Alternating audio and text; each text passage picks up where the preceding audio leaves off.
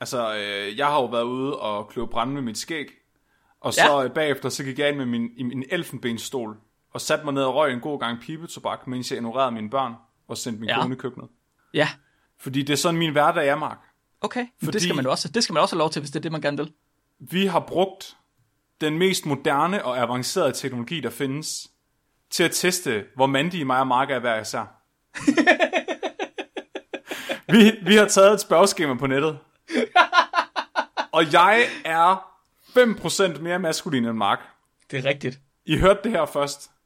Jeg er 72% maskulin. Og Mark er ja. 67% maskulin. Vi bringer en advarsel.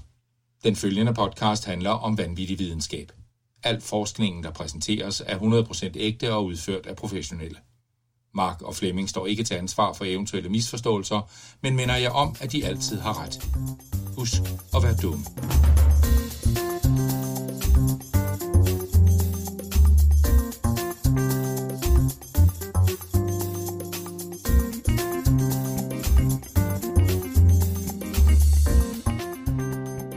Hej og velkommen til Videnskabeligt Udfordret. Jeg er jeres økofeminist Flemming. Og jeg vil gerne beklage på mit kønsvegne, Mark Lyng. Oh, Oh. så er vi godt fra start. Ja, er vi ikke det? Jo, i dag der skal vi have jeg det mest angstprovokerende afsnit, vi nogensinde kommer til at optage. Vi skal tale, vi skal tale om videnskab, om feminisme, uden, uden at komme til skade. Ja, uden at komme til skade og uden at støde for nogen. Det er fordi, altså med den her podcast, der, der er vores ting jo ligesom, at vi finder noget videnskab, og så laver vi sjov med det. Men det er ligesom om, der er nogle ting, man ikke rigtig må lave sjov med. Så det, det bliver vores udfordring i dag. Ja, Jeg er personligt blevet øh, arbejdsløs nu, øh, fordi jeg er blevet færdig med en uddannelse. og, og det har noget at gøre med, med feminisme. Ja, fordi nu, nu er det jo ligesom gået op for mig, at nu skal jeg ud i den virkelige verden. og så skal jeg til at være lidt mere politisk korrekt. Ah, okay, det var sådan, det var. Som hvid, heteroseksuel, kødspisende, ciskønnet mand, så må, jeg, så må jeg sætte mig ned og tjekke mit privilege. Kødspisende. Ja, og så må, jeg, så må jeg se mine dæmoner i øjnene, og så, og så må jeg, inden, inden jeg bliver slagtet af MeToo-bevægelsen. Men trods alt, så, Så- tjekker du det privilegie. Ja. Så, Det er det så vigtigste. jeg, jeg tænker lidt, at dagen i dag, det er dagen, hvor jeg undergår karakterudvikling i podcasten, og bliver mere politisk korrekt. Jeg er ikke sikker på, at den her, det her afsnit det kan være kanon. Det, det går ikke. Fordi, altså jeg er tit blevet kaldt den mindst politisk korrekte person, nogen kender overhovedet. Ja, det tror jeg måske også rigtigt. Ja. Så, øh, så det er det, det går ud på i dag. Vi skal tale om med feminisme, maskulinitet. Ja, Vi, vi skulle egentlig have snakket om hybrid maskulinitet og veganisme, fordi det var en artikel, jeg havde fundet. Men øh, jeg forestiller mig, at du har fundet måske noget, der har gjort emnet lidt bredere, Mark. ja så jeg synes, det var svært, hvis vi begge to skulle snakke om veganisme og hybrid maskulinitet. Jeg har en idé om, det er et meget snævert forskningsfelt. Det Men er, jeg- det, ja, det er det faktisk Jeg ikke. ved det ikke, jeg har ikke selv forsket i det. Nej. Altså, nej. Så øhm, i stedet for, så skal jeg snakke om øh, urimeligheden i forskelsbehandling af mænd og kvinder. Altså gender gap. Så mm. jeg vil forsøge først og fremmest at overbevise alle lytterne, specielt mændene, øh, for kvinderne, de, der er det nok ikke specielt nødvendigt, hvordan forskelsbehandling den egentlig viser sig. Og derefter så har jeg øh, forsøgt at finde en, øh, hvad hedder det, derefter har jeg forsøgt at finde noget videnskabelig evidens, for at det rent faktisk findes. Og der er masser. Og så har jeg fundet ud af, hvorfor vi i virkeligheden er fuldstændig ligeglade med den videnskabelige evidens. Okay. Mm, ja. det, det, glæder, det er altid dejligt at kunne få kast videnskabelig evidens. Ja, Øhm, jamen, det glæder mig til at høre. Jeg skal øh, tale om... Øh, ja, egentlig så startede det hele med, at jeg fandt den her artikel, der hed øh, Veganisme og hybrid maskulinitet. Og så tænkte jeg, det lyder for mærkeligt, det bliver vi nødt til at snakke om. Øh, og så er jeg ligesom hoppet ned i det der hul af, af videnskabelig litteratur, der handler om veganisme og maskulinitet. Fordi er det egentlig maskulin at spise grøntsager, Mark? ja er det ikke måske det mest maskuline i virkeligheden? Det, det, øh, det har videnskaben svaret på. Har det det? Ja, Det, det er jeg virkelig spændt på. og det vil jeg bringe i dag. Det er jeg virkelig, virkelig spændt på. oh god. Kan man ja. blive mere, mere mand, hvis man lader være med at spise kød? ja, præcis. Uh, spændende, spændende, spændende, spændende. Men Mark, take it away. Før vi øh, går helt jokey-jokey og haha, hvor har vi det sjovt på bekostning af et af de mest følsomme emner i vores tid, så tror jeg, så er det lidt vigtigt for mig at øh, slå fast, øh, hvor alvorligt og hvor udbredt forskelsbehandling på tværs af køn og på tværs af etniciteter den egentlig er. Så øh, det er overhovedet ikke min plads. På ingen måde min plads at fortælle jer derude, hvor slemt kvinder eller nogen som helst de har det. Altså, eller hvor meget forskel der bliver gjort på folk. Overhovedet ikke. Øh, de fleste er egentlig godt klar over det af, af sig selv, mest fordi de har oplevet det på egen krop, og jeg har ikke den fjerneste idé om, hvor slemt det egentlig er, for jeg har aldrig nogensinde oplevet det på min egen krop. Jeg er, som Flemming han sagde, så er vi, øh, øh, hvad kalder man det? Vi er en del af det mest privilegerede gruppe i hele verden. Tø- tøsing. Ja. Okay, så jeg er lige under Flemming i Ja. privilegie. Ja. Ja. Øh, når det så er sagt, så synes så er det for mig sindssygt vigtigt, at man tager det her emne op, og man taler om det, uanset hvem man er. Øh, selv os, der har uendelig mange privilegier, der bæres igennem livet. Fordi øh, problemet er lidt, at vi privilegerede mennesker, vi opdager ikke vores egne privilegier, hvis ikke det er, at vi bliver gjort opmærksom på dem. Og på den måde, så kan man ikke øh, få gjort noget ved forskelsbehandling, hvis ikke man ved, at der er en forskelsbehandling. Så lad os komme i gang med det her. Vi skal snakke Er- om kønsbias. Er høns privilegier, Mark? Øh, hvis du er født med en høne, så er du privilegeret i forhold til en person, der ikke er født med en høne. Okay, så er jeg et meget privilegeret menneske. Du meget, hvor, hvor privilegeret? Øh, 15 privilegeret. lige nu. 15 privilegeret. Ja. Flemming, det off the charts. ja, men jeg ved det. Tjek jeg, det privilegie, Flemming. Jeg vågner hver eneste morgen og kigger ud på hønsegården, og så føler jeg mig bare 15 privilegeret. Wow. Ja. Har, ved du, hvor mange høn, høner jeg har? Nej. Nul. Oh shit. Prøv, prøv lige at tænke over det, næste gang, at du går ud og tager et æg. Så skal jeg lige huske at tjekke mit privilege en gang. Det synes jeg lige, du skal. Ja. Så kønsbias, det er overalt hele tiden. Men som jeg lige har sagt, så ved de privilegerede ikke, at de er privilegerede. Så derfor så er det også de færreste mænd, der egentlig er klar over, hvor stort et problem det her det egentlig er. Også selvom de grundlæggende set slet ikke er dårlige mennesker, eller altså ikke kan lide kvinder. Det, det har ingenting med det at gøre. Øh, Der er bare et problem i, at når man ikke kender sit privilegie, så indser man ikke, at der er en forskelsbehandling. Det er selvfølgelig en helt anden sag for dem, der bliver holdt i bias imod. Og det betyder, at alle kvinder, de kender fuldstændig til det her problem, mens vi render rundt med vores øh, testikler og er fuldstændig intetanende. Så man kan ligesom finde en del anekdoter og personlige fortællinger om kønsbias rundt omkring. Også inden for videnskabens verden. I øh, 2013, der udgav en kvinde ved navn Tina Iverson en korrespondence, som det hedder, i Nature. Altså meget kort skriv historie, anekdote, hvad I nu vil kalde det. Ja. Øh, for Tina, der var det lidt problematisk, at det var så svært for hende at finde noget håndgribeligt data på den her køns, øh, øh, det her kønsbias øh, og gen- gender gap, der er. Så øh, Tina, hun satte sig for at udføre sit eget lille eksperiment. I 2005, der var det Tinas første år som selvstændig forsker, og når man starter ud som selvstændig forsker, så skal man sætte en masse ansøgninger afsted for at få nogle penge. Fordi ellers så har man ikke nogen penge til at leve af. Tina hun sendte 16 ansøgninger afsted til fonde, som forhåbentlig ville støtte hendes forskning.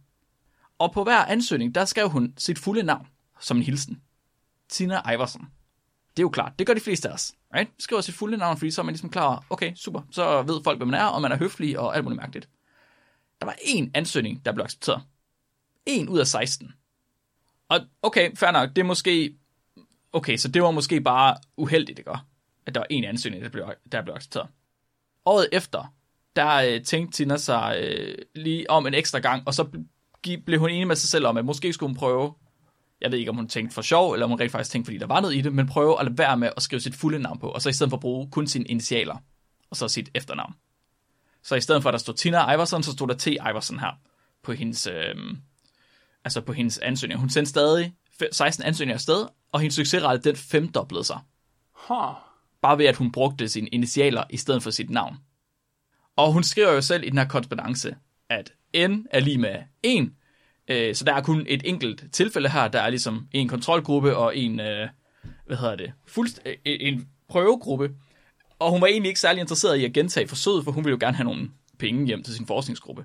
Jeg tror, hun ikke skrive Tina mere. Nej, hun, hun, hun var hun egentlig bare droppet at skrive Tina. Ja. Ja. Forfærdeligt, som det i virkeligheden er. det var det samme øh... med øh, J.K. Rowling, der skrev Harry Potter-bøgerne. Ja, Det var også... heldigvis, for, heldigvis for Tina, selvom N kun var en, så blev hendes øh, forsøg gentaget for hende, uden at hun i virkeligheden kunne gøre noget. Jeg vil sige heldigvis, det er måske ikke så heldigt, for hun fik egentlig ikke så mange penge ud af det. Året efter, der havde hendes universitet ændret ansøgningsprocessen, sådan at man igen skulle, øh, eller sådan at man skulle sende ansøgninger via en elektronisk formular. Så man skriver det hele ind i universitetets egen elektronisk formular, og så sender man det afsted, og så udfylder den det for en. Og første, første gang Tino brugte den her formular, der var hun slet ikke klar over, at universitetet automatisk udfylder ansøgninger med fulde navne. Gæt, hvordan hendes succesret det var det år. Nej, faldt den. Yes, den faldt til det samme, som den var første år. Shit. Og året efter, der spurgte hun specifikt dem, der kodede den her øh, hvad det, elektronisk formular, om ikke de kunne lave det om, så den kun viste initialerne. Gæt, hvad der skete med hendes øh, Ej, succesrate. Steg den igen? Ja, den gjorde fandme så. Den steg igen til det femdobbelte. Okay, det er ret sindssygt. Det er fuldstændig vanvittigt. Bare det at ændre sit navn fra et kvindeligt navn til øh, initialer. Altså til kun at bruge initialer, der ligesom ikke er køns, kønsfaste. Det er nok til, at man kan ændre sin succesrate på ansøgninger med altså gange 5. Siger jeg velvidende, at det her det er et enkelt tilfælde, hvor den samme person, der skete det for to gange. Ikke? Okay, fint nok. Så øhm, jeg har e-, et, et andet, et andet lille eksperiment, der også blev lavet, sådan et uofficielt eksperiment. Der var i 2014, var der to, øh, øh, hvad hedder det, øh, journalister, der arbejdede sammen. Nicole Halberg og øh, Martin Schneider. De arbejdede i en virksomhed, der skrev CV'er til folk. Og i en uge, der valgte de at bytte navn på deres e-mails, for at se, hvad der ville ske. Sådan at Nicole Hallberg, hun blev til Nicole Schneider, og Martin Schneider blev til, blev til Martin Hallberg. Mm-hmm. Ja, så at hun fik hans navn, og han fik hendes navn Ja, i stedet for. det er sådan, når man byttede tøj i børnehaven. Præcis, præcis. Det var bare ikke så sjovt, når det var den tykke dreng, man gjorde det med. Oh, Flemming, Det var igen. ens tøj ødelagt. igen. Det var, jeg har fået at vide, at jeg skal bruge den her knap. Oh, ikke den der. Den her. Når Flemming, han, når Flemming han siger noget, han ikke skal sige. Er det, når jeg ikke er politisk korrekt? Når Flemming ikke er politisk korrekt, så angriber vi ham med en, øh, men alarm. Så efter den her uge var om, hvor de havde byttet om på deres e-mail, så skriver Martin en tweet ud. Han havde været i helvede i den her uge. Og hele ugen var han blevet betvivlet, han var blevet nedgjort, og han var blevet, altså, han, på, til et enkelt møde, der var han kommet ind, og de havde forventet, at de skulle se, øh, nej, det var ikke ham, sorry, det var hende, der var kommet ind til et enkelt møde, og de havde forventet, at de skulle se Martin, men i stedet for, så kommer Nicole ind. Og så siger ham, der sidder til mødet, nu gider han ikke være der alligevel, de har jo tydeligvis sendt B-hold i stedet for A-holdet. Shit. Alt sammen, fordi at der stod Nicole i stedet for Martin, og Martin i stedet for Nicole. Wow. Så Nicole, Nic- Nicole til gengæld, hun har haft den mest produktive uge i hele sit liv. Men jeg, jeg tror også, øh, jeg havde en fysiklærer på VUC, mm-hmm. og det er tit sådan, de der meget sådan brainy uh, forskertyper, de er, altså mændene, de kan bare ikke finde ud af at snakke med piger. De er mm-hmm. bare sådan, altså han var bange for at snakke med piger. Han var nødt til at få en støttelærer til at snakke med pigerne i klassen. Men bare det, øh, det er noget andet at være bange for at snakke med folk, end det er at nedgøre folk, tror jeg. Nej, det er selvfølgelig Eller, det, er, ikke, Det kunne han jeg, selvfølgelig det er ikke gøre, når han ikke engang kunne kigge på dem. Nej, det kan man sige. Ja. Det kan man sige. Ved du, hvad det værste ved den her, øh, ved den her sag det er, Flemming? Nej. Hvad tror du, den mand, deres mandlige chef sagde, da de sammen gik ind til ham og fortalte, hvad der var sket? Det ved jeg ikke. Han sagde, det findes ikke. Det må være jeres fantasi. Det er aldrig sket. Det er sådan noget, det sker ikke her. I det mindste sagde han ikke, at det var kvindehysteri. Ah, ja, det melder historien ikke noget om, men jeg skulle fandme ikke undre mig, altså. Ja. Selv med håndgribelige beviser, så bliver de, skråstrej hun, betvivlet. Altså, Shit, mand. fuldstændig sindssygt. Og det er endda et felt, hvor man lærer, man blindt skal stole på dataene. Fuldstændig. Så alt det her, ikke? Det, det er jo forfærdeligt i sig selv. Øh, men jeg hører godt, alle mændene, der sidder derude, som har svært ved at tjekke deres eget privilegie, de sidder og siger, at det her det er jo bare eksempler, Mark. Hvor er den hårde empiriske evidens? Giv os de Hvor er- p-værdier. Hvor er p-værdierne? Vi skal have nogle fucking p-værdier på det her. Ellers så stoler jeg ikke på noget som helst. Først og fremmest, det er en mikroaggression, og sexistisk i sig selv. Derudover, lad mig introducere jer til et øh, studie fra 2019, skrevet af tre sociologiforskere fra Barcelona. Den hedder The Role of Gender Stereotypes in Hiring. Den er frisk fra trykken, stadig varm. Mm. Næsten, kan jeg fortælle mm. jer. José, Clara og Jorge, de har sendt fire jobansøgninger ud til 1372 forskellige jobopslag, Hold da tilhørende kæft, en bred vifte af forskellige kategorier. Kan de, kan de skrive jobansøgninger for mig også? det er sådan, folk, folk i Danmark på dagpenge går ned med stress over at skulle skrive to ansøgninger om ugen. Ja, det var fire ansøgninger, der så ud til det samme, øh, de sendte de samme fire ansøgninger ud til 1372 job. Åh, oh, shit, mand. Så det må man ikke. Det siger jobcenteret i hvert fald. Det siger jobcenter, det går ikke. Og ikke bare kopier på den måde. Nej. Det havde de altså gjort. De fire CV'er, øh, de var forskellige på to forskellige punkter. På køn og på forældreskab. Så i det ene par CV'er, der var øh, der en mand og kvinde, der ikke havde nogen børn. Og i det andet par CV'er, der var der en mand og kvinde, hvor de havde skrevet de her børn på deres CV. Så havde de sendt de her øh, CV'er ud til arbejdsgiver i Madrid og i Barcelona. Det har de gjort i 2016, og der beskriver de selv, at det er en tid, hvor Spanien de så et influx af kvinder på arbejdsmarkedet, og hvor folk de ligesom blev hyret i stor stil. Mm-hmm. Så man kunne forvente, at der måske ville være okay muligheder for, at de hyrer kvinder på, samme, på lige fod, som de hyrer mænd. Men de ville undersøge, om ikke der stadig var et gender bias, eller et gender gap, ligesom der er i stort set alle andre lande, uanset hvor udviklet et land er. Og så øh, sendte de de her øh, ansøgninger afsted, og så satte de sig ellers ned og ventede på svar. Så de var mest interesserede i at, at høre, om de her jobopslag, de ringede tilbage, og så spurgte, om de må få dem ind til et interview, til et jobinterview. Og så øh, ville, øh, når de ligesom gjorde det, hvis de hørte, at en af dem de blev kaldt ind til et interview, så skrev de med det samme ned, hvem kandidaten var, altså om det var en mand eller en kvinde, om de havde børn eller ingen børn havde. Mhm. Og ud fra det her, der fandt de, at sandsynligheden for, at en mand kom til samtale efter at have sendt sit CV, det var 66 procent. Okay, fint nok, så to tredjedele sandsynligt. Men det var 15 procent mere sandsynligt end kvinder. Okay.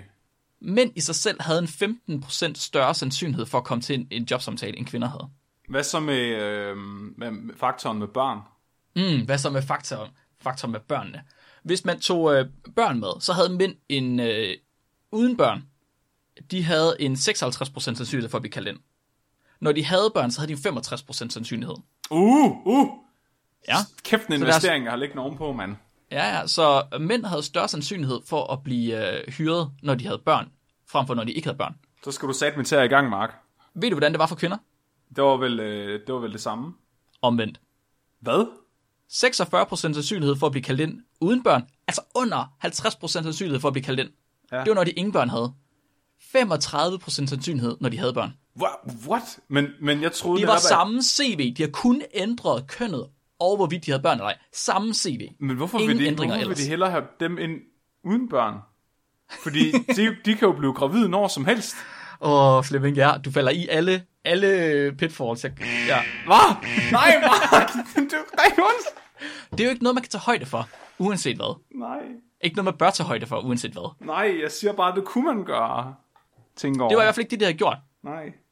Jeg skal ikke kunne sige, hvad deres holdninger var til, om, hvorfor de ville have kvinder ind, der ikke havde børn, frem for kvinder, der havde børn. Tør jeg ikke sige. Når mænd de fik børn, når mænd de får børn, så stiger sandsynligheden for, at de bliver kaldt samtale med 10%. Når kvinder får børn, så falder deres sandsynlighed med 10%. Det er jo fordi, de har givet dem til mændene.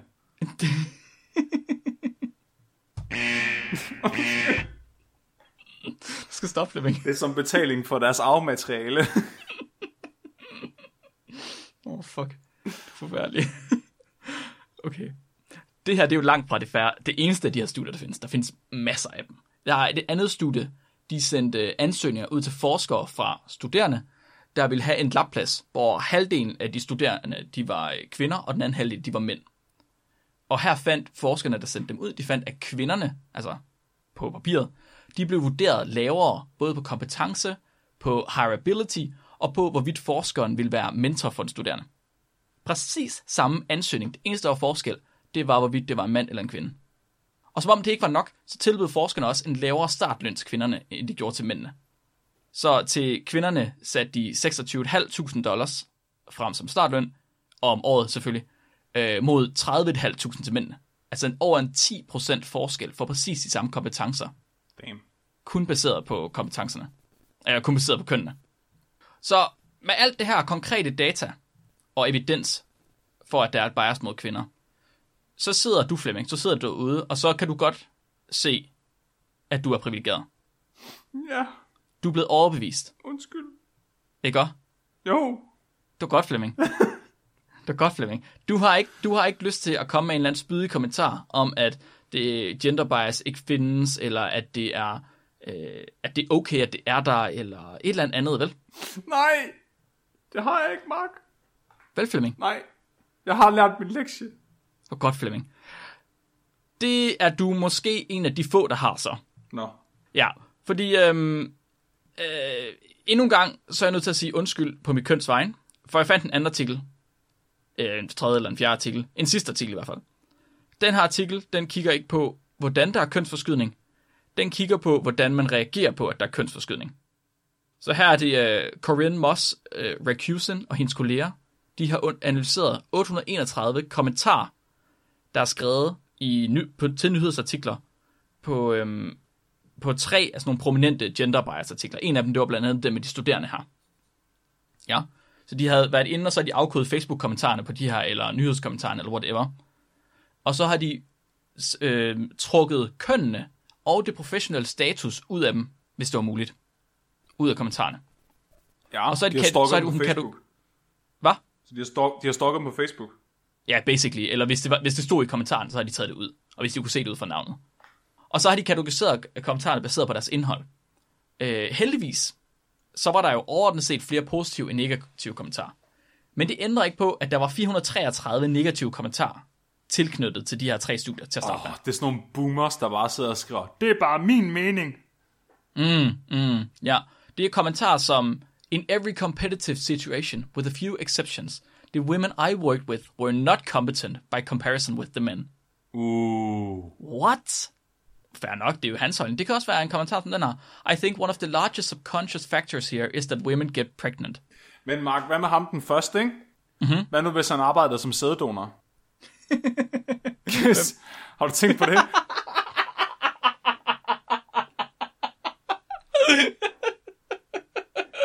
Det er bare en competitive fordel til mænd inden for sæddonor-branchen. Det ligger i klunkerne. det er fandme også sygt, hvis der lige kommer en kvinde ind, og så leverer hun lige sådan en... Hvor kommer den Men, fra? Men jeg synes, du skal tjekke dit privilegie, Flemming. Der skal være mulighed for alle. Jamen, det er selvfølgelig rigtigt. Ja. Men jeg kan godt se, at lige inden for sæddonorbranchen, der kan det godt være, at der måske er en øh, et, et øh, justified gender bias. Der kan du bare se, Mark. Måske. Men jeg tror ikke, det var det, de mente med Nå. den her. Ja, jeg tror det ikke. Den sidste øh, af de negative kommentarer, jeg lige vil øh, fremhæve, det var en kommentar som for eksempel, why your y-axis not labeled? Hvilket er, altså, det giver fint nok mening. Problemet er bare, at man bruger den kommentar til ligesom at mene, at gender bias det ikke eksisterer længere. Det er måske ikke. Ja, Og det kunne godt have været mig, hvis jeg havde set en graf uden noget på y-aksen. så er alt andet forkert. Altså, det er virkelig den oplevelse, jeg har haft, da jeg læste artiklen i dag. Mm. Men det er godt, du har bosseren til at... øh, Ja, jeg kan lige uh, buste dig, når det, når det går galt. Ja. Øhm, de her kommentarer, negative kommentarer, de blev blandet sammen med konstruktive kommentarer, som for eksempel, Wow, thank for, thanks for sharing this. It's alarming that men and women both rated female students lower. Det var en af de ting, de fandt i en af artiklerne. Uh, en anden af dem var, I am a female scientist, and even I sometimes struggle with bias against women. Damn. Damn. Så efter at Corinne og hendes team, de havde afkodet, afkodet kønnene fra kommentarerne, så kan man se, at 77% af de negative kommentarer, de kom fra hvem, Flemming? Internettet. Ja, hvem på internettet? Boomers. Oh, og hvilket køn havde måske de boomers? Og oh, forresten, jeg skal lige gøre snakke. Det er uh, ageist. Undskyld. Undskyld. Ja. Det, var, øh, mand, det var hvide mandlige boomers. Ja, du Det ved var- ikke, om de er boomers, men det var i hvert fald mænd. Det var Du ved alle, om alle de der onkeltyper. Ja, det var i hvert fald mænd. Ja. Det, øh, så det er den information, de har taget masser. Øhm, så selv når svaret det er lige foran os, så er mænd for stedige og for snæversynet til at se, hvad det virkelige problem det er. Simpelthen 77% af alle de her negative kommentarer, de var fra mænd. Jeg tror, der er en, en vigtig meddelelse, vi kan tage med os fra det her, som, øh, som, som ikke nødvendigvis er sjov, men er vigtig om ikke andet. Hoveddelen af kommentarerne på de her tre studier, og jeg skal nok linke til øh, alle tre studierne inde på beskrivelsen på Buzzsprout. De faldt under sådan fire kategorier. Den ene, der var, det her det er ikke overraskende, men jeg er glad for, at vi nu kan vise det. Nummer to, det var, det her det er overraskende og forstyrrende. Øh, nummer tre, det var, figur 2, den er misledende, fordi y-aksen er forkert, og derfor så tror jeg ikke på jeres studier. Og øh, figur 4, det var, øh, kvinder med samme kompetencer, de skal diskrimineres imod, fordi at de kan blive gravide. Mm. Ja, folk, der falder under nummer 3 og nummer 4 her, de er højst sandsynligt utrolig svære få til at ændre deres holdninger. De er underlagt reproduktionstraktens magt. Hvad? Hvad? Hvad? Hvad mener du med det? Var, at de kan blive gravide. Nå, på den måde. Ja. Prøv du at sætte dig selv under som nummer 4. Var? Nej. Mark, det gjorde jeg ikke. Er du sikker? Jeg er politisk jeg have bosseren frem? Nej! Jeg er politisk korrekt, Mark. Ikke mere Nu bosser. skal du passe på med dem. Nu skal du passe på med dem. Den kommer. Okay. Jeg, jeg bosser dig. Jeg sprayer dig med vand. Folk, der falder under nummer, nummer, altså kommentartyperne nummer 3 og nummer 4 her, dem, dem får man nok ikke til at ændre deres holdninger. Men der findes også to år derude. Folk, der ser det her så overraskende og forstyrrende. Folk, der måske ikke er klar over, hvorvidt sexisme det begriber sig. Og som i virkeligheden øh, vil ændre sig, hvis de gør noget forkert for at kunne inkludere alle. Uanset køn, etnicitet, sprog, vægt, alder, you name it. De er bare ikke rigtig klar over, at de begår sexisme eller diskriminering. Så tænk tilbage på studiet om de her kvindelige studerende. Hvilket køn tror du professorerne havde i det her studie, Flemming? Øh, var der kvinder? Det var 50-50. Men uanset køn på professoren, så blev kvinder vurderet øh, lavere end mænd med de samme kompetencer. Det er mærkeligt. Ja, så selv kvinder, øh, kvindelige professorer, vurderede andre kvinder, altså kvindelige studerende, som værende værre at have taget ind. Wow. Fordi, ja, præcis. Og der, der, var ikke, der var ikke tale om brug af misogynt eller nedladende sprog. Det var ikke fordi, at ansøgerne de blev bedømt ringere på baggrund af deres køn. Begrundelsen var aldrig, det er fordi, hun er kvinde.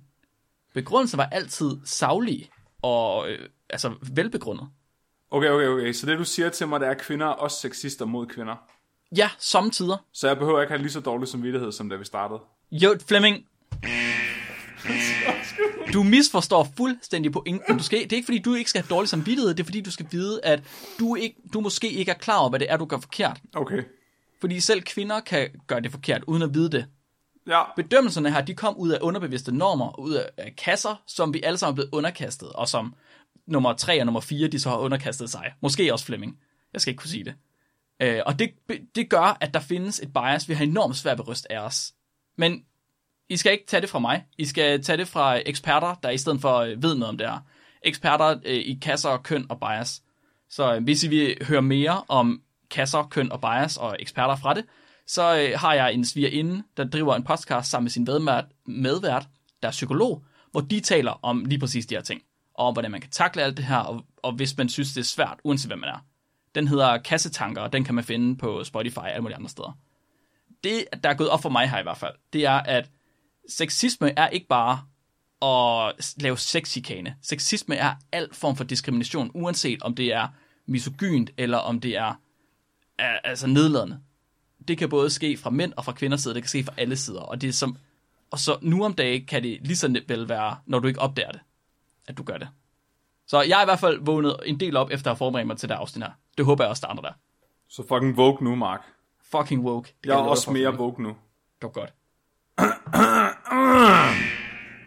Hvad? Jeg, røm, jeg rømmede mig bare. Det var ikke sexistisk.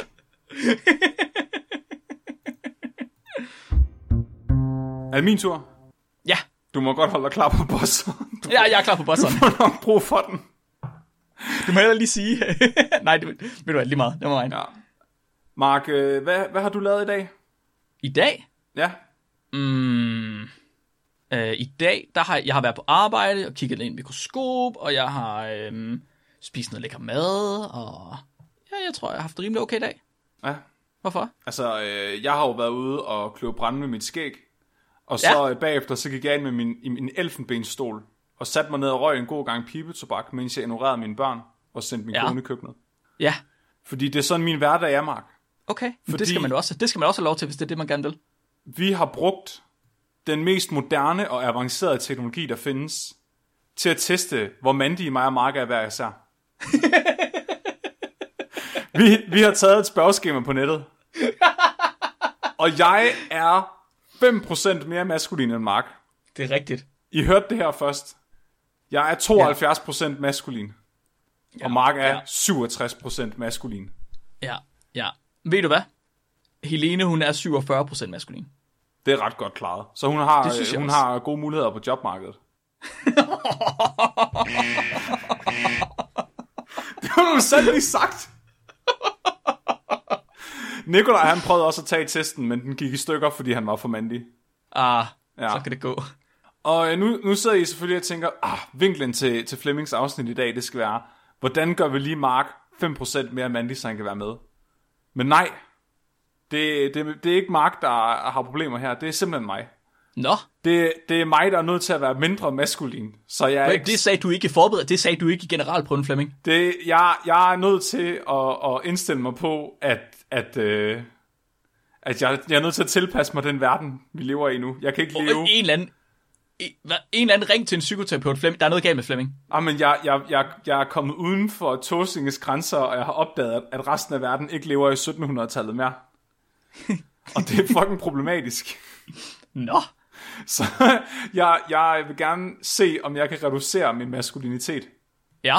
Og øh, derfor øh, har jeg prøvet at se mine dæmoner i øjnene, og så har jeg, så har jeg ligesom prøvet at læse nogle artikler igennem, som, som jeg tænker kunne udfordre mig lidt. Så den første artikel hedder, Are vegans the same as vegetarians? The effect of diet on perception of masculinity. Mm. Og den anden hedder Vegan Men and Hybrid Masculinity fra Journal of Gender Studies. Mhm.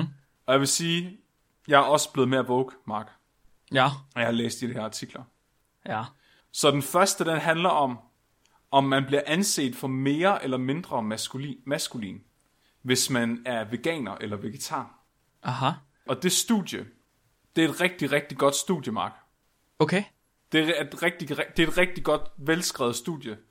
Og det er virkelig, okay, det glæder mig faktisk virkelig meget til at høre om. Jeg, tror, jeg mangler virkelig at, at, at få noget ordentligt videnskab ind i min hjerne i dag. Jeg har intet andet end respekt for de mennesker, der har lavet det her.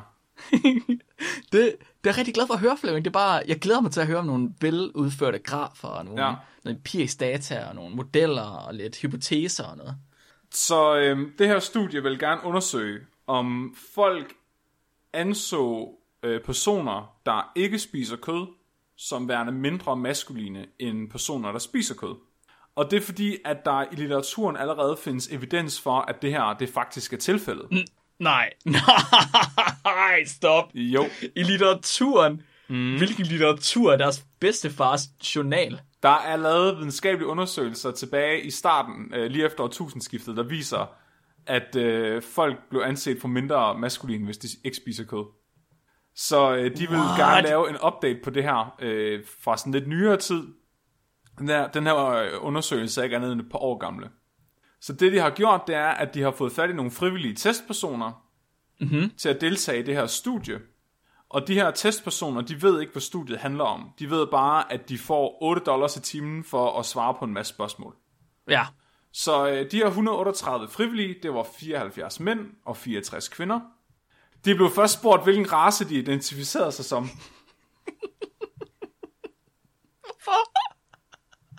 Hvorfor er det vigtigt? De blev ikke spurgt.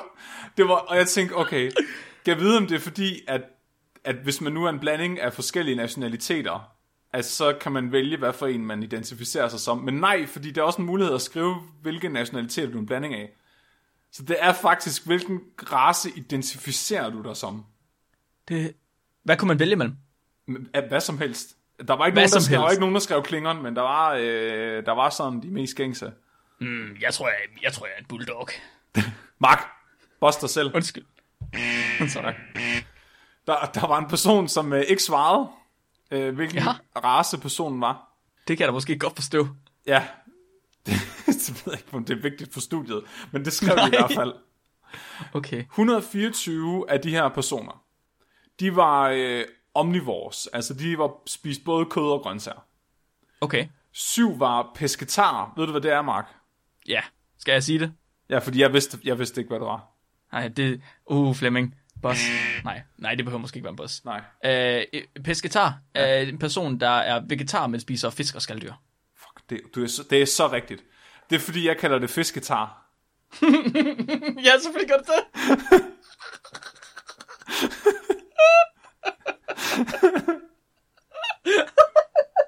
Det er fordi, jeg kender en person, der er fisketar. så, det, og jeg tror faktisk, det er fordi, hun har fortalt mig, at hun er pesketar, og så forklarer mig, at det var fordi, hun spiste fisk. Og så tænker jeg, når hun sagde fisketar. Så jeg har gået, jeg har gået og troet, at det hed fisketar hele tiden, indtil jeg læste artiklen i dag.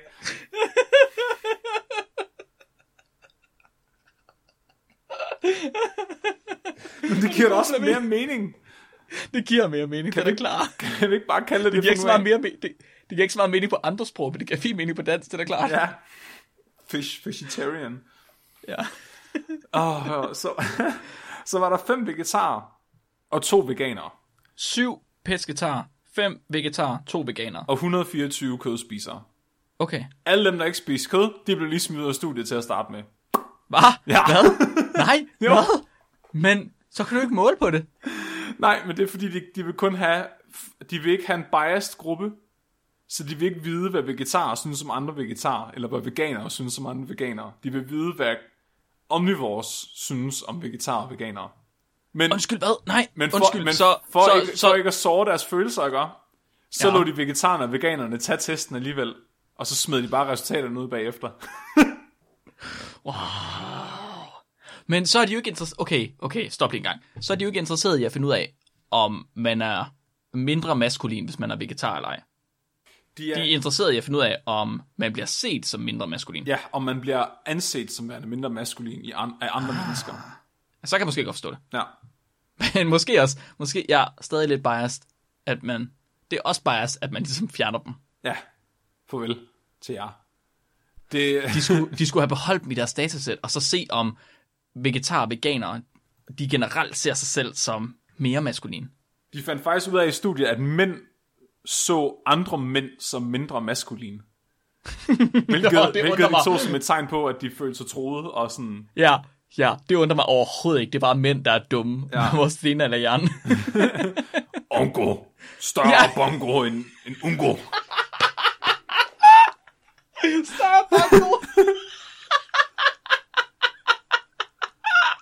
jeg sige fra nu af. Hver eneste gang. Åh, oh, det er fedt.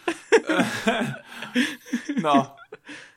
De her personer, de fik så vist nogle forskellige brochurer. Og hver brochure var så øh, sådan en, du ved, sådan lidt ligesom sådan noget internet dating-agtigt. Hvor der var sådan et billede mm-hmm. af en person, og så står der noget om personen, sådan noget trivia, sådan, den her person elsker at ride på heste. Øh, den her person elsker at gå lange ture. Den her person er slet ikke overvægtig. Jeg har bare taget billedet op fra øhm, ting. Og der, der undskyld. øhm, der, og det er jo sådan en hel masse fiktive personer. Og der står så indimellem al den her information, der står så blandt andet, om de spiste kød, mm-hmm. om de var vegetar eller om de var veganere. Og så herefter, så det er simpelthen for at forvirre testpersonerne, så de ikke ved, hvad studiet handler om. Så herefter så får øh, personerne at vide, at de skal vurdere 12 forskellige kvaliteter om den her person, de har læst om. Og der var alle mulige forskellige ting, om de var venlige, om de var sunde, om de var selvstændige osv. Men der var faktisk kun to af faktorerne, de var interesseret i, og det var, om de var maskuline eller feminine, de her personer, de, de havde læst om. Og det var så formålet med det, det var jo så at kunne undersøge, hvad folk svarede, og så se, om de anså personerne, der ikke spiste kød, som værende mere feminine eller mindre maskuline. Mm-hmm. Og jeg kan så fortælle dig, at hele metodeafsnittet, det er jo, det var vidunderligt at læse, fordi det var skrevet i jeg-form. Og det synes jeg, at, at det klæder en akademisk tekst at være skrevet i jeg-form. Mm-hmm. Det kan godt være, Det man, betyder, det, jeg tror, det betyder, at det er meningen, det ikke skal være reproducerbart. det, det er sådan, det er kun jeg ham, gjorde. Det er kun hende, der kan gøre det her. Ja, du kan ikke. Jeg kan. Ja. Jeg er bedre end dig, fordi jeg har lavet det her forsøg, og du kan ikke lave forsøget. Flemming er en del af forsøgsopstillingen. ja, man skal, man skal bruge en Fleming for at kunne gøre det her. det står i materialeafsnittet. Standard issue. Flemming Damgaard. Det kan godt være, at man lærer på gymnasiet, man ikke må skrive det her i jeg-form. Og det er derfor, jeg synes, det er så dejligt at læse en videnskabelig artikel, der er skrevet i jeg-form, fordi det er bare sådan lidt anarkistagtigt. Ligesom mønsterbrudagtigt. Ja, meget. Ja. Den eneste faktor i, det her unders- i den her undersøgelse, som gjorde, at øh, testpersonerne signifikant anså en person som mindre maskulin, var, om personen var mand, eller om det var en kvinde. Så hvis, hvis at pamfletten handlede om en kvinde, så blev kvinden anset som mindre maskulin, end, end pam- hvis det var en mand. Øh, øh, nå. Og så om, øh, om det var en mand, der havde svaret. Fordi de kunne se, at mændene, de synes altid, at andre mænd var mindre maskuline. End kvinder. Så kvinderne synes generelt, at mænd var mere maskuline, end mænd selv synes. Men deres madvaner havde ingen effekt. Ikke, øh, ikke umiddelbart. Og øhm, Jeg tror mere på menneskeheden igen. ja, men så var det jo så, at øh, de lavede studiet en gang til. Nå, Så der det er den samme artikelmark. Så de skriver til sidst, vores sample size den var for lille. Vi laver lige studiet en gang til med bedre brochurer. hvad? Så nu, nu, ja, så det de har gjort nu, det er, at de har beskrevet for mig øh, hele forsøgsopstillingen, al databehandlingen, vist mig resultaterne og diskussionen. Og nu midt inde i artiklen, så starter den forfra. Nej, nej. Så nu giver de mig en ny forsøgsopstilling, men den er nøjagtig med til den gamle. Det eneste forskel er, at nu har de 236 deltagere med. Ja, De her deltagere, de får bare halvt så mange penge, fordi de har tydeligvis kun lige så mange penge at dele mellem dem. Og så... og så, øh, så, gav de no, så gav de dem nogle brochurer, der var mindre øh, informative, altså mindre faktaagtige, og mere skrevet som historier. Så der stod ikke termerne veganer eller vegetar. Der stod bare beskrevet, hvad personen spiste og ikke spiste. Mhm. Og resultaterne var de samme. Der var ikke nogen Fuldstændig. forskel. Ja, fuldstændig. ingen forskel. Nej, og det var, jeg fik lige lov til at læse alle, hele metodeafsnittet igennem en gang til. Det var bare copy-paste. Ja. Men uh, Mark, Ja. så tror jeg, jeg var færdig med at læse artiklen. Uh, ja. Men så, øh, så lavede de skulle lige forsøget en tredje gang. Jamen, altså, jeg synes også, at hvis man skal gøre noget, så skal man, hvis man gør noget ordentligt, så skal man blive enig med sig selv om, når man har gjort det to gange, at man ikke gjorde det godt nok to gange. Ja, øh, så, så de fandt ud af, at de der brochurer, de har lavet, de var ikke særlig gode. Så øh, de lavede lige brochurerne om Igen. en gang til, og så begyndte de forfra. Ja. Så den her gang, der sad de for, at der var billeder af personer, altså de her billeder af personerne i brochurerne. De spiste, det, de spiste den diæt, der blev beskrevet i brochuren. Så hvis der var en mand, der var veganer, så var der et billede af, at han spiste en salat. Undskyld, fordi de forventede, at folk kunne se, om andre folk var veganer eller ej. Nej, men det står også i teksten, hvad personen spiser og ikke spiser. Men Ja, nu er men der også et billede det er jo af... lige meget, hvorfor billede de har. Åbenbart ikke. Det, øh, det er det jo. Det har, det, det, hvis det har nogen effekt, Flemming, så spiser jeg en, en æggebak. Mark, det viste sig, at når der var billeder af personerne, der spiste deres diæt, Du, du som stopper lige stod nu. beskrevet, så øh, blev både mænd og kvinder, der spiste kød på billederne, anset som værende mere maskuline end Nej, veganerne. du stopper Jo, lige med jo. det samme. Jeg skal have en p-værdi. Det, det, jeg har ikke nogen p-værdi til dig, Mark. Vil du, skal jeg slå p-værdien op? Vil det sige, at jeg skal, du skal have æde en æggebak, eller hvad? Det skal du. Det, jeg tror ikke på det. Jeg tror simpelthen ikke på, at de har haft noget at sige i de billeder. Du får simpelthen lov til at læse artiklen selv bagefter, og så kan du æde den Ja, ikke det, du, du sender den bare. Vi, live, vi skal- livestreamer det. Fuck, fuck, fuck, fuck, det går ikke. Er det egentlig vegansk at spise en æggebakke?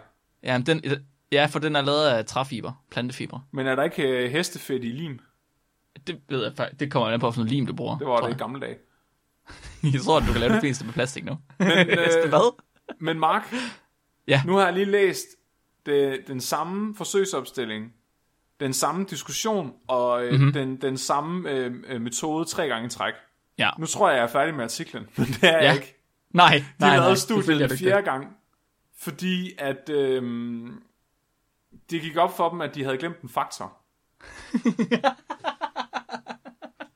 de fandt ud af, at øh, de havde glemt at specificere, om veganerne de var veganere, fordi de havde valgt det, eller om de var veganere, fordi de var nødt til at være veganere. Okay, ja, ja, ja, ja, ja, ja. Tror du, det havde nogen indflydelse på, om de blev anset for mere eller mindre maskulin, alt efter om det var, om det var et aktivt valg, de var veganere, eller om de var nødt til det på grund af allergi? Så det, det har jeg større... Altså, det tror jeg er mere sandsynligt. Jeg tror mere på, at det har noget at sige, end jeg tror på, at billederne havde noget at sige. Stadig. Også selvom du har fortalt mig, at billederne har noget at sige. Og du, det har det garanteret ikke noget at sige. Det har det. Har det. Nå, det har det. Det viser sig, veganere, de bliver ikke set som mindre maskuline, hvis de er det, fordi de er nødt til at være det. Men hvis du, hvis du har valgt ikke at spise kød, og ikke spise æg og honning og sådan noget, hvis du har valgt mm-hmm. ikke at spise dyreprodukter, så bliver du anset som værende mindre maskulin. Ja, jeg, jeg tænkte det faktisk nok. Men tror du måske, så i de andre forsøg, de havde lavet, der havde de, der havde de veganer med, og der blev de ikke anset som mindre maskuline end kødspisere. I de andre forsøg, altså hvad I tænker de du på? to første forsøg, ja. var det ikke sådan? Jo, Ja. Og så i tredje forsøg, der havde de billeder med, og så blev de anset som mindre maskuline. ja, så da der var billeder med, så blev de. Ja. Så jeg tror, første gang var de bange for et bias, fordi at når folk læser ordet vegetar eller veganer, så ved de godt, at de ikke må, må se ned, se dem som mindre maskuline, fordi det er ikke politisk korrekt. Ja. Men når de så fjerner ordet, så bliver, så bliver der en lille bitte mere forskel, men den er ikke sådan signifikant. Men når billedet så kommer, så er det, så er det som om, det giver dem et underbevidst cue, som gør, at de tapper ind i det der bias, de har. Var der slet ikke noget billede på 1 og 2'eren? Jo, men der var bare billeder af personen. Der var ikke et billede af personen, der spiste. Nej, okay. Nej, hvor er det åndssvagt. Så, så Mark, hvis jeg, hvis jeg skal komme af med de der 5% i maskulinitet, så jeg kan komme, Ja. så, så jeg tror simpelthen, det er fordi, du spiser flere grøntsager, end jeg gør. Fuck, jeg vidste, du ville sige det. Jeg vidste bare, du ville sige det der. Jeg Jeg nødt til at stoppe med at spise kød og gå mindre på jagt. Jeg var så 100% klar over det, det du ville komme frem til. Undskyld. 100%. Jeg tror bare, jeg skal begynde at gå rundt med en bladcelleri i hånden, og så sørge for, at folk de ser mig spise den. Og så skal jeg gå rundt og sige til alle, at jeg er veganer af valg. Og så... så det er det, det, det, jeg har fået ud af det her studie. Åh, oh, fuck. Så er sandsynligheden for, at jeg bliver øh, banket ned med, øh, med MeToo-bevægelsen, den er lavere. Eller med, i hvert fald med, med, at jeg ikke er politisk korrekt. Dem, dem, der blev, øh, dem, der var veganere af valg i fjerde forsøg, mm-hmm. blev de anset som mindre maskuline end veganerne i tredje forsøg? Øh, tredje forsøg var det med billederne. Ja, Det er et godt spørgsmål. Øh, det er, fordi, det er fordi, jeg sidder og tænker på, om hvis man bare kalder dem veganere hen over hele linjen, og man så ikke tænker over, at der er en eller anden faktor, der gør, at de kunne være mindre maskuline. Men når man så siger, at det er selvvalgt, så tænker man måske på en, på en bestemt type, som man har et så du bias mener med. om den undersøgelse med billedet, altså så du mener om det er det der med, nej prøv lige at sige det en gang til. Ja, jeg spørger om øh, veganerne er eget valg i forsøg 4. Er de mindre maskuline end veganerne i forsøg 3? Okay, så øh, mændene, der er veganere af eget valg, de scorer 4 point i maskulinitet. Og i Aha. forsøg 3, der scorer de 4,1. Så de er, mindre, de Nej. bliver anset som lidt mindre maskuline, dem som øh, er det af valg, end bare dem som er det. Uden Ja, men jeg er de ikke sikker på, at det er nok til, at det, det, til, at det øh, beviser min hypotese. Eller påviser min hypotese. Nej, okay, never mind så. Men det er sjovt, fordi så dem, der får, når de så får at vide, at det ikke er valg, så får de 4,7 i maskulinitet. Huh, Så, okay, så når de okay, får at vide, okay. at, at det ikke bare er en veganer, men det er en veganer, der er nødt til at være veganer, så får de lige 0,7 point mere på skalaen. Og er det uanset, hvilke køn de har, dem der scorer dem? Eller er det kun mændene, der scorer dem lavere? Altså, øh, deres data det er poolet. Okay, okay, okay. Data, ja, dataen er poolet. Øhm, Huh. Fordi nu kommer der, nu, kom, nu har jeg selv et lille bias, men det er, det er typisk mænd, og specielt sådan, jeg kunne lige forestille mig dig, Flemming, have sådan en holdning om, om andre mænd, at hvis de er veganere, så er de i hvert fald, puha, puha, sikke en tøsdreng så. Jeg synes, jeg synes, ja, okay, jeg, kan, jeg, jeg har, øhm, jeg har sindssygt meget respekt for folk, der, øh, der er vegetar. Mm-hmm. Fordi jeg synes, at det er, øh, det er en pisse sej beslutning, og øh, især hvis at det er nogen, som egentlig er det for klimamæssige grunde, og på grund af, at kødindustrien er fucked up. Mm-hmm. Og ikke bare fordi, de synes, kød er ulækkert. Jeg har, jeg har lidt svært ved at forstå veganisme. Jeg, jeg forstår ikke, jeg synes, det er sådan lidt for ekstremt. Mm. Altså, jeg- forstår ikke... Øh, altså, for, altså, jeg kender flere, der er veganere. Og når de ja. Er på besøg, og de ser min høns, der render rundt ude i haven og går og hygger sig, og har det godt, men at de så stadig ikke vil spise æg fra dem, det synes jeg, det virker lidt mærkeligt. Sådan, det er jo ikke, ja. Det er jo ikke fordi, at, altså, fordi, hvorfor gør man det så? ja, nej, jeg, jeg er fuldstændig matter der. Jeg, jeg synes også, at veganisme går sådan lidt, den går, den går lidt over stregen. Den går ned over stregen i virkeligheden. Men jeg, men jeg synes også bare generelt, at putte termer på det, man gør, Ja, Altså, hvorfor, hvorfor skal det være så binært? Hvorfor kan du ikke bare spise... Altså, lade være med at spise kød, og så er det bare det, du gør, og så måske en gang imellem laver du en undtagelse. Jeg det forstår... er kasser, Flemming. Du skal i en kasse, og hvis ikke du er i den rigtige kasse, Flemming, så er du ikke den rigtige person. Nej, fordi skal det være tit- tilpasset det tit samfundets er, kasser. Det er jo så bare personlig erfaring, men nogle gange, når, altså, når jeg møder folk, som, som, som bruger det label på sig selv, mm-hmm. så er det fordi, de identificerer sig utrolig meget med det, og så når du begynder at grave i det, så kan du ligesom mærke, at, at der ligger noget, noget i det, som er mere end bare øh, ideologien. Mm-hmm. Men når du så møder folk, der egentlig lever på den måde, men som ikke labeler sig selv på den måde, så, så synes jeg, det bliver mere interessant, når du kommer ned i diskussionen. Fordi det, mm-hmm. det er en diskussion, jeg altid kommer ind i, fordi jeg går på jagt. Og fordi jeg slagter det, det meste af mit eget kød selv. Altså, Ja. det, er jo, det er jo sjovt, det, er- vi har jo øh, får, som går øh, en mose på Tåsinge. Mm-hmm. Og øh, vi, vi giver dem alle sammen navne. Så kødet ude i vores fryser, der står øh, navnet på fåret.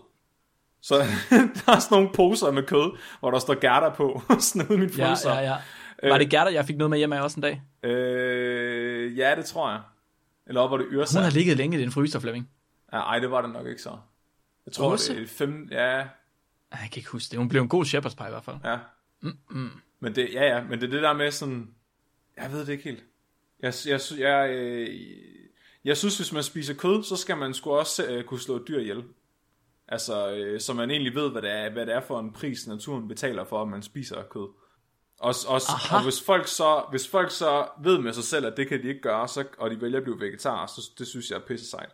Jeg synes, det er åndssvagt med dem, der sidder og spiser skinke nede fra Lidl fra en eller anden torturgris, og så sidder og siger, at de ikke forstår, at man går på jagt eller kan finde på at slagte et dyr. Ja, okay, ja. Ja, men der er jeg fuldstændig med dig. Jeg synes måske, det er lidt overdrevet at sige, at øh, alle, der spiser kød, skal kunne slå et dyr ihjel.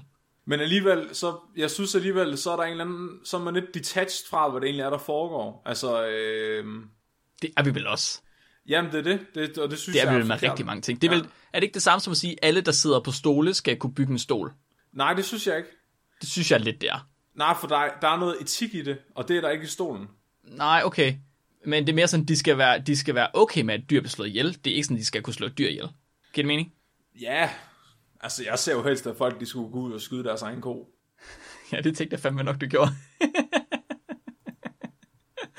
Fuck, mand. Fordi ellers så bliver det sådan noget lidt hyggeleri. Altså det er ikke sådan, jeg ser ned på folk, der ikke kan gøre det. Men hvis de vil have en diskussion med mig om det, hvor de angriber, at jeg går på jagt for eksempel, så, øh, så, så, så, så synes jeg, så, så skal de også kunne gøre det, hvis vi, skal, hvis vi skulle kunne mødes på lige fod. Altså. Mhm. Ja. Ja, det, det, jeg synes, det er helt fair. Helt forståeligt også. Så øh, det, det er der, jeg ligger Ja. i fryseren. I fryseren. Ja. Så ja, veganer bliver set som mindre maskulin. Det gør de, hvis, at de, hvis de selv har valgt at være veganere og ikke er nødt til det. Ja, klart. Desværre. Men jeg vil så sige, at øh, det var også en pisse dårlig artikel. Ja, nå, nå.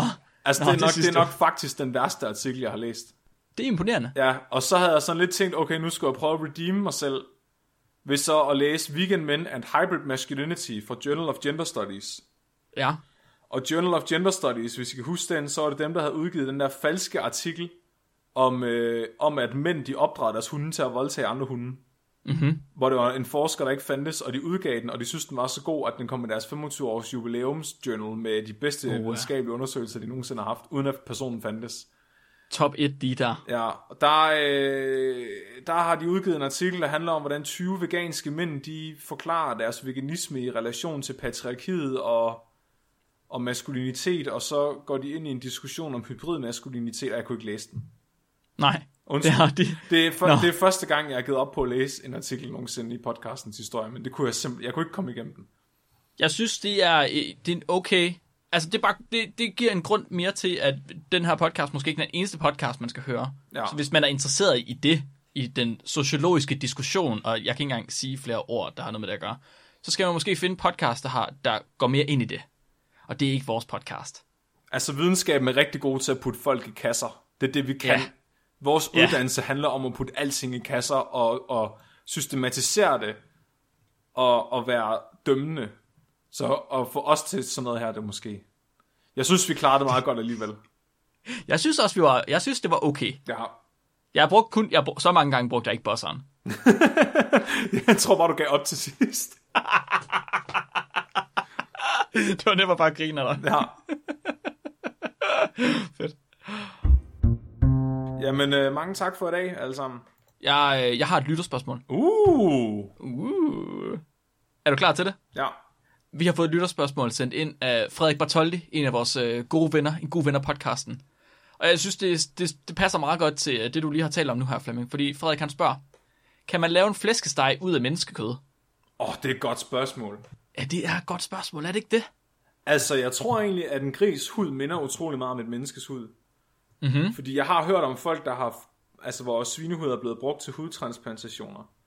Uh. Og jeg ved også, at tatovører, de øver sig på grise. Aha. Det, ser, det, er, det er fucked up, men det ser også virkelig sjovt ud, hvis I googler det. Så kan I se sådan nogle grise, der bare render rundt med fulde rygtatoveringer. Er det ikke på døde gris? Nej, også på levende gris. Så er de Er det bare rigtigt? øh, Jeg troede- døde imens. Jeg troede, det var på døde gris. Nej, du kan også se nogen, der går rundt. Øhm, plus, at de indeni også minder meget om mennesker, ikke? Altså organerne og sådan noget. Ja, ja. Øhm, så øh, jeg tror egentlig godt, man kunne få nogle gode flæskesvær ud af et menneske, men jeg tror også, det kræver, at det er en rimelig fed person. Jeg tror, øhm, den vigtigste øh, den vigtigste overvejelse, man skal have, hvis man skal lave en flæskesteg ud af menneskekød, det er at finde ud af, hvor skærer man på mennesket for at finde flæskestegen. Så er, er ryggen på mennesket det samme, den samme udskæring som ryggen på et svin. Og jeg er ret sikker på, at der ikke er nogen slagter, der har lyst til at finde ud af det. Skal jeg fat i Mads Mikkelsen? Ja, skal jeg fat i Mads Mikkelsen, det kan være, han ved det. Altså, jeg tror, øh, jeg vil nok tage ribbenstein op foran. Fordi det er som Ja. om mennesker har ikke lige så meget fedt på ryggen, som gris har.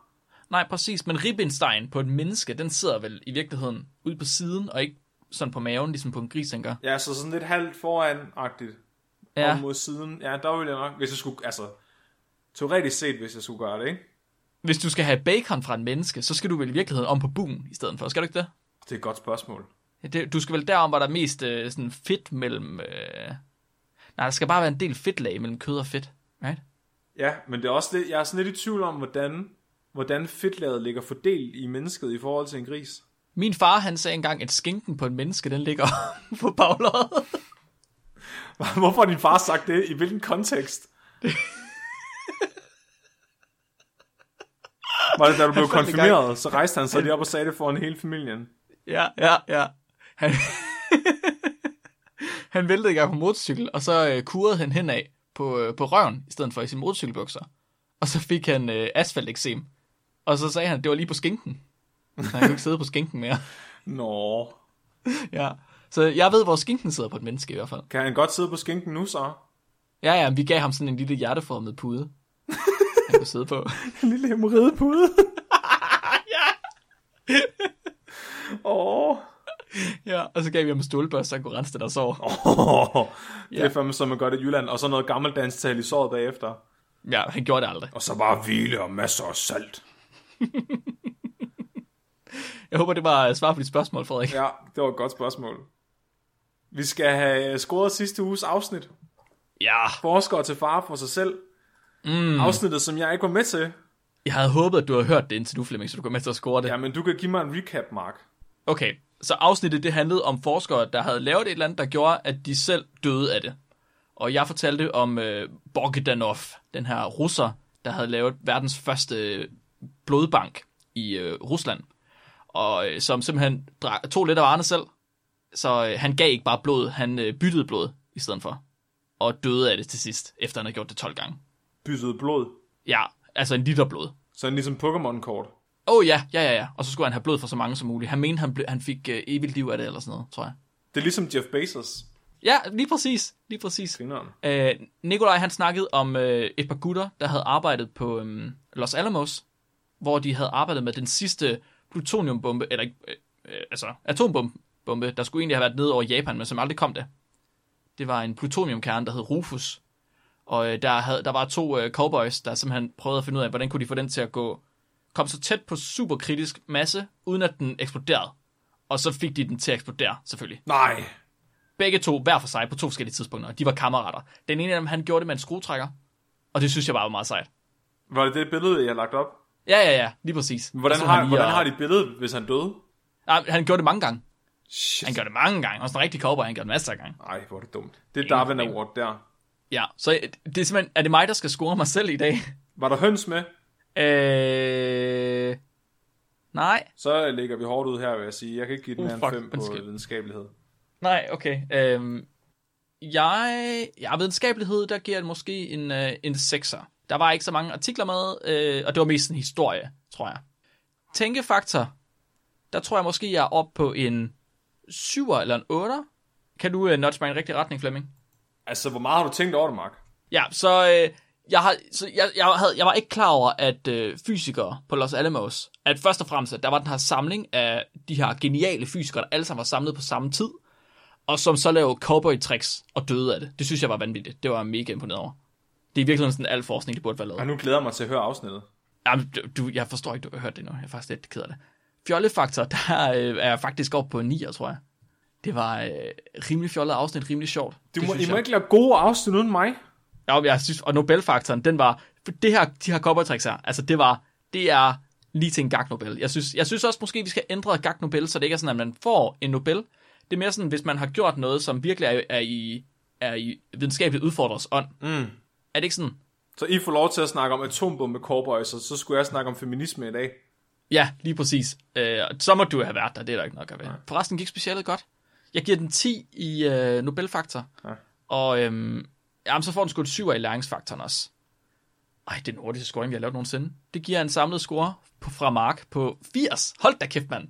Det var et godt afsnit, Du kan sgu da ikke, det fucking masturbatorisk, det der, Mark. du, for, du sidder og bare spiller den af på Åh! dig selv. Det er, lige så, det er lige så godt et afsnit som Auchi, hvilket Nej, nej, nej, nej, nej, nej, fordi det er nu kom- poetisk. du skal lige- Jo, det er poetisk. du skal ret for Det, der mine- skete med Louis, det, der skete med Louis, det var præcis det samme, som der skete med Auchi. Nej, Jo, der var også blå lysglemt og sådan noget, da det var, at det gik super kritisk. men altså, Mark, du skal lige huske korrigere for mig, fordi jeg har en samlet score her på, øh, på 8. Ja, men jeg synes lige, du skal høre afsnittet først. Og så må du sende dit score til mig, så skal jeg nok opdatere den. Indtil nu, så har han fået en score på 80, og det er det samme som Auchi. Og hvis ikke jeg har hørt Auchi, så er det næste afsnit, I skal høre. Det er 308. Det er... Det er af. Ja. Det, det er folk, altså det er så, det, altså, det er så poetisk, at personen, der er død på den mest smertefulde måde i verdenshistorien, hedder det samme som lyden for smerte. altså, jeg ved ikke om, altså, det får man næsten til at tro på Gud. Det er bare overhovedet ikke sjovt. at- Det er overhovedet ikke sjovt at grine Nej, undskyld. Var den til dig selv eller til mig? Det ved jeg ikke også begge to, okay. tror jeg. Fint nok. Vi har fået en fanside på Facebook, og vi har ikke engang selv lavet den. Det er imponerende. Det kan godt være, at vi selv var lidt indblandet, dengang vi prøvede at have en øh, Wikipedia-side, øh, som blev pillet ned. Men vi har fået en fanside på Facebook, og vi har ikke selv lavet den. Det kan godt være, at vi er med i den. men det må vi godt. Vi er blevet inviteret. Ja. Vi har fået lov. ja men det er ikke vores. Ja, og vi- det er jeres. Vi er også fans af os selv. Ja. ja. Ja, så det er jeres side. Så hvis I gerne vil, øh, hvis I gerne vil sende os nogle dank memes, og I ikke er med på vores Discord, eller øh, hvis I gerne vil dele et eller andet med os, øh, eller se om vi kommenterer på noget, med høns for eksempel. I må gerne lægge billeder op af jeres høns derinde. Så øh, gå ind og Hvor kan find, finde øh, videnskabeligt udfordrets øh, fanside på Facebook. Godt. Jeg vil godt sige tusind, tusind tak til alle dem, der sender beskeder til, øh, til videnskabeligt udfordrede, både spørgsmål og emner, og altså bare generelle beskeder. Vi har fået nogle virkelig, virkelig gode og dybe beskeder her inden for de sidste par, par uger. Det er ret vildt. Beskeder, som jeg aldrig, jeg aldrig nogensinde troet, der er nogen, der vil sende til os. Men det, det er fuldstændig vanvittigt. Så tusind tak til dem, der har sendt beskeder. Og hvis man har lyst til at sende besked, så må I endelig, endelig gøre det. Hvis ikke jeres øh, dyrefakt bliver læst op i næste uge, så kommer det. Bare roligt. Jeg har en liste. det skal nok komme med. Og øh, næste uges afsnit, det skal handle om, om vi kan uploade hjernen Mm-hmm. til en computer. Mhm. Det vil sige, øh, Mark, det kommer fandme an på, hvad det er for en hjerne. Ja. Fordi jeg tror godt, at uh, Don Trumps hjerne, den kan være på en Nintendo 64. Men altså, hvis det skal være en kvalitetshjerne, ikke? Super Trump 64. Hvis det skal være tosing i supercomputeren her, så, øh, Ja. ja. så, så tror jeg, det er 50 år ude i fremtiden mindst. Ej, det, ja, det er jeg lidt spændt på. Der, så øh, jeg, jeg har skrevet emnet med, fordi at det, øh, jeg tror, det var sidste år eller forrige år, at en musehjerne blev skåret ud i så mange små bitte stykker, at man kunne ko- hvad, skrive den om til kode og uploade den på, jeg ved ikke, hvor mange forskellige drev. Det er det, vi skal snakke om næste uge blandt andet. Kunne den finde ost så? Det er et godt spørgsmål. Digital ost. Ja, det er et godt spørgsmål. Det tror jeg, vi skal finde ud af. Den helt... Mark. Det, Ja. det er en computermus. det var dårligt. Undskyld. Men god. Godt lide den. Mark. Ja. Kom med dagens dyrefakt. Uh, jeg er klar til dagens dyrefakt. Dagens dyrefakt er sendt ind til os af Tejs Tøresen, som også tilfældigvis er ham, der har startet fansiden, og som også sidder med os på, øh, på Discord. Og Tejs han skriver, at øh, koalaer og mennesker har øh, næsten fuldstændigt ens fingeraftryk. Uh. Uh. Så hvis du lige mangler en til at lave en forbrydelse for dig. Ja, hvis, du, hvis, du skal frame, hvis du skal frame en koala. Mit navn det er Flemming. Og mit navn er Mark. Du har lyttet til... Du er blevet videnskabeligt udfordret. Husk at være dum.